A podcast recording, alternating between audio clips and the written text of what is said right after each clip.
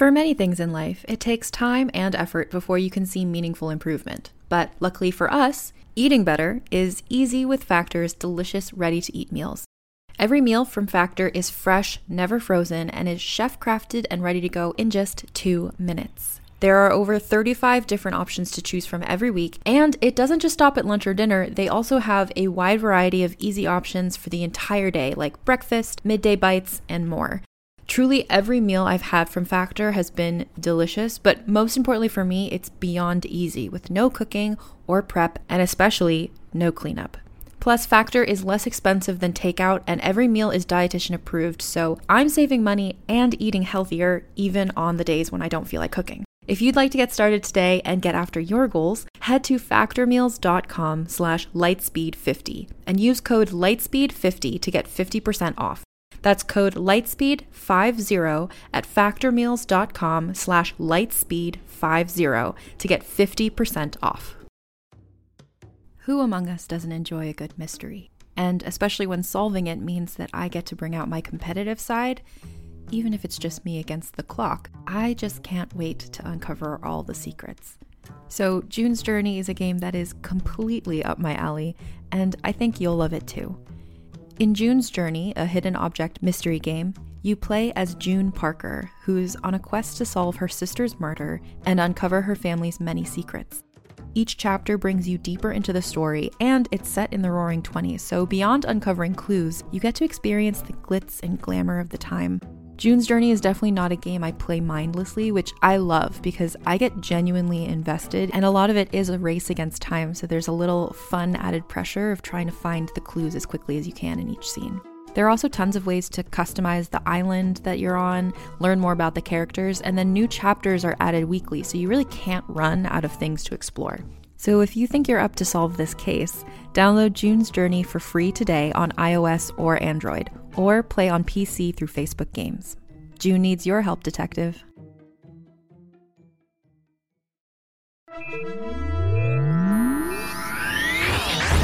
Lightspeed. Hello, and welcome to the Lightspeed Magazine Story Podcast. I am Jim Freund, your host. Lightspeed Magazine is edited by John Joseph Adams, and our podcast is produced by Skyboat Media. Today's story is When Two Swordsmen Meet by Ellen Kushner, narrated by Stefan Rudnicki. This story is copyright 2015 by Ellen Kushner and was originally published in the anthology Stories for Chip, a tribute to Samuel R. Delany, edited by Nisi Shawl and Bill Campbell. Our usage is by permission of the author. Ellen Kushner weaves together multiple careers as a writer, radio host, teacher, performer, and public speaker. She began her career in publishing as a fiction editor in New York City, but left to write her first novel, Swordspoint, which was followed by Thomas the Rhymer, which won the World Fantasy Award and the Mythopoeic Award, and two more novels in her Riverside series. Ellen Kushner is co founder and past president of the Interstitial Arts Foundation, an organization supporting work that falls between genre categories. She lives in New York City with author and educator Delia Sherman, a lot of books, airplane and theater stubs, and no cats whatsoever. So, get ready and buckle up, either your seatbelt or your sword. We're going to light speed. When Two Swordsmen Meet by Ellen Kushner. Writers who, as it were, fetishize straightforwardness, yes, and see high style as a way to achieve it. That's Sir Thomas Browne's legacy, but not clarity. Samuel R. Delany. 1. When two swordsmen meet, no one knows what to expect. It's a cold night in a cold city cold stone under cold starlight. He walks down a deserted street, sure of himself, sure of the weapon he bears. He's not altogether surprised when the stranger steps out of the shadows. Hey, he says to the newcomer, you hungry? I'm going to a friend's with a fire and a big pot always bubbling on it. By which we see that it's not just his sword that defends him, whatever he may think. The other stands very still, you're not what I thought you'd be, he says flatly. Why not? the swordsman asks, curious. The way they talk about you. I thought you would be all embroidered gloves and studded leather. The swordsman nods. He's used to being misunderstood. So, are you hungry? he asks again. Not for friends, not for a bubbling pot of stew. Slowly the swordsman nods. Fame and glory, then. Studded gloves and embroidered leather. Without another word, he draws, and the other man does too. It's almost too easy. This kid, he can see it's a kid now, is sure of his own moves. He was clearly top dog in all his classes. Good ripostes, full of verve and aggression, but he's not always sure how to respond. He should be thinking more about defense. That's something you polish with time. The kid's got his lower lip caught in his teeth. Relax your jaw, the swordsman thinks. But he's not his teacher. Instead, he says, Fame and glory, there's no one here to see you. No one will know. Ah, nice move. Thank you. You'll know. More aggression now. The swordsman is having to enlist his own flawless defense, not what he expected. No silks, the kid pants, coming at him the length of the cobbles. No leather. Was there something underfoot? Too dark to see what it was, or if it was, or if it's just a kid who badly needs to win making him give way but the swordsman finds himself on his back with his opponent's point at his neck. What I want, the kid says. He pauses. I don't think the word has been invented. Maybe it's not a word. He's never been able to be anything other than himself. If the kid wants him to die here, that's what will happen. But he doesn't think that's what the kid wants. When I hear it, I'll know it. You're not it. On his back, he nods his head submitting, acquiescing, but also asking permission. The other grants it with a similar nod. He reaches into his jacket, pulls out a card, a deuce of lions. Across the corner is scribbled, House of Nine Doors, Kolhari. Here, he tells the kid. Go here. They'll know what to do with you. Strip down, and you'll be shouting more words than you ever knew before. Without a word, the kid takes the card, sheathes his sword, and walks in the direction he wasn't coming from. The swordsman gets up, and without dusting himself off, proceeds to the place of food and friends. 2. When two swordsmen meet, no one knows what will happen. He's thinking of jewels, which is not surprising since he has them secreted all about his person, and secreted is the mot juste. It is a secret, a big secret, that he has even met with the one who gave them to him. They are rumored to be mortal enemies. A secret that he has been trusted with them, him and only him.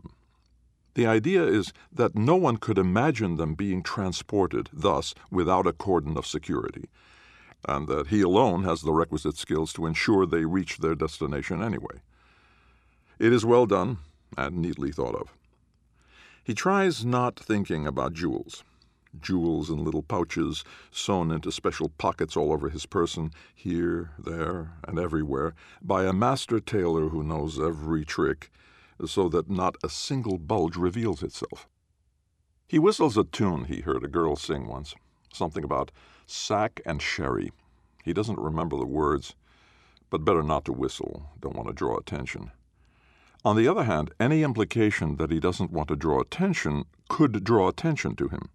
This is a city of thieves, and he is passing through the higher reaches of the town, streets of fancy shops. He needs to look like a man without a care, like he belongs there. No, as if he's on his way somewhere pleasant, not important, a picnic, or drinks with an old friend on the other side of town, just passing through. No jewels, no intention. I gave her cakes, I gave her ale, I gave her sack and sherry. A woman coming from the opposite direction, singing the song he was just whistling. A coincidence?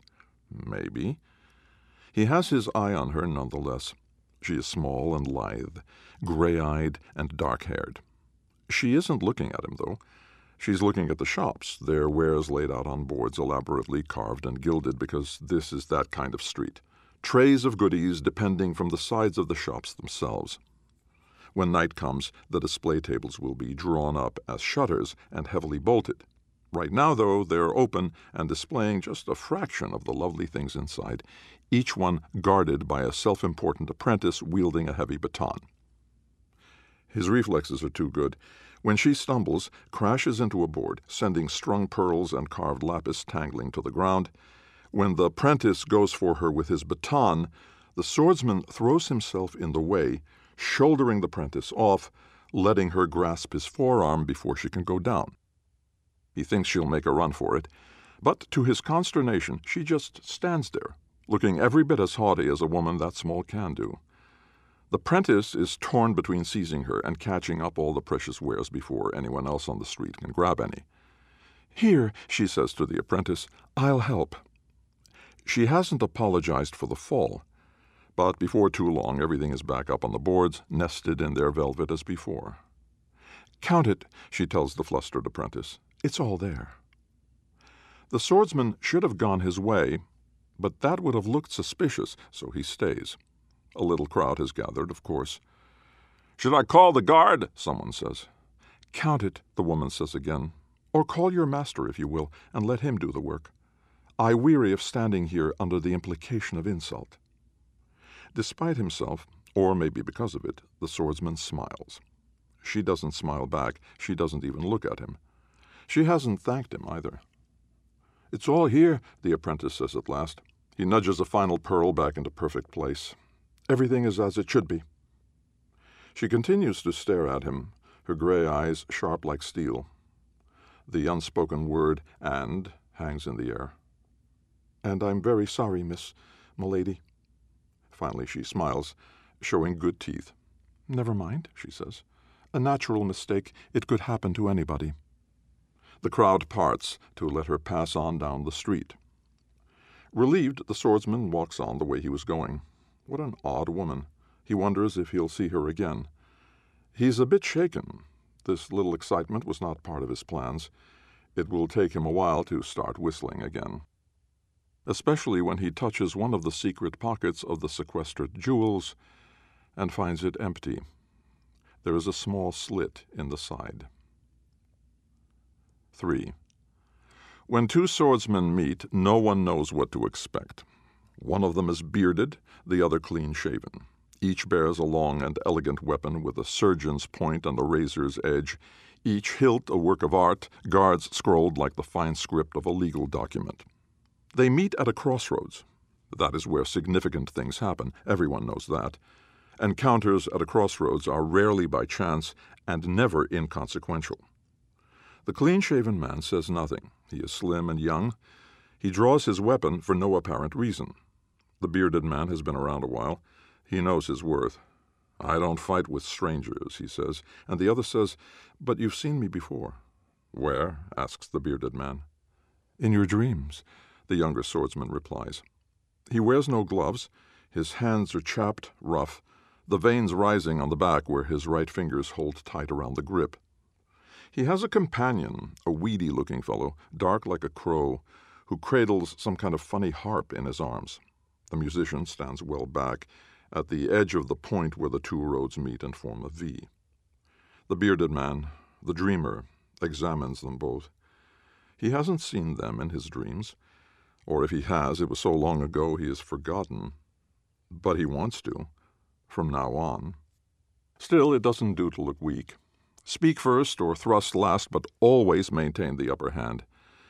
I don't want to kill you, he says. Don't, then, the hard handed man throws back his head, showing off his bare neck, a pillar of light and shadow. But by all means, engage. A playful duel, a duel of skill. The other nods. That's right. A game only. What are the stakes? Let's play for luck. Let's play for memory. The bearded man inclines his head. And him? Your friend? When he sees him from the corner of his eye, the strange musician does seem to mean something to him. But how? So young. What does he play for? He plays for love. Some of us do. It's a beautiful fight. They each want the other to win. Not so much duel as duet. Halfway through, the young musician lifts his device and plays. The air is full of the scent of cinnamon, of city streets, of cigarette smoke and diesel fuel, of baking bread and new cut oranges. When two swordsmen meet, no one knows what will happen, but something always does.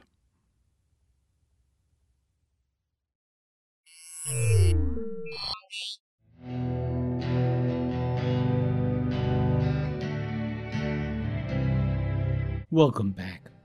You've been listening to Stefan Rudnicki reading When Two Swordsmen Meet by Ellen Kushner. We hope you enjoyed it. If so, please help spread the word by leaving a review or rating at iTunes or the social media venue of your choice. Our editor is John Joseph Adams, and this podcast is copyright 2019 by Lightspeed Magazine. As a listener to this podcast, you know that we publish it and most of our content for free online.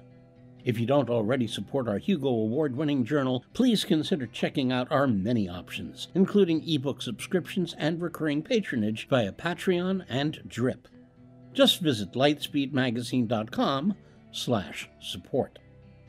This month's sponsor is John Joseph Adams Books from Houghton Mifflin Harcourt, whose feature titles this month are Re Entry by Peter Cawdron and Gather the Fortunes by Brian Camp. Skyboat Media, the most respected independent audio production team on the West Coast, produces the stories for this podcast. They are headed by the Audie and Grammy Award winning narrators Stefan Rudnicki and Gabrielle de Cuir. Be sure to check out their website at skyboatmedia.com. Post production was by yours truly. Our music and sound logos were composed and performed by Jack Kincaid. Thanks for listening. That's all for now. See you on the Bitstream. I'm Jim Freund, wishing you cheers from all of us at Lightspeed.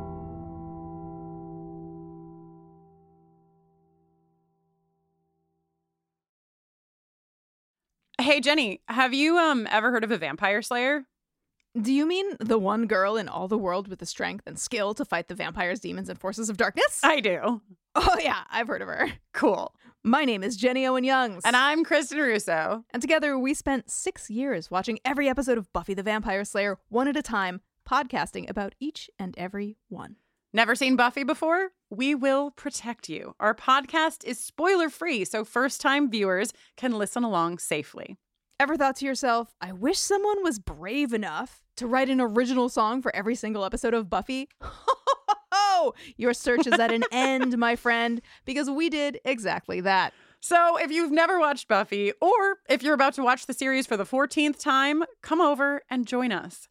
Our podcast is called Buffering the Vampire Slayer, and you can learn more about it at bufferingcast.com. Listen wherever you get your podcasts.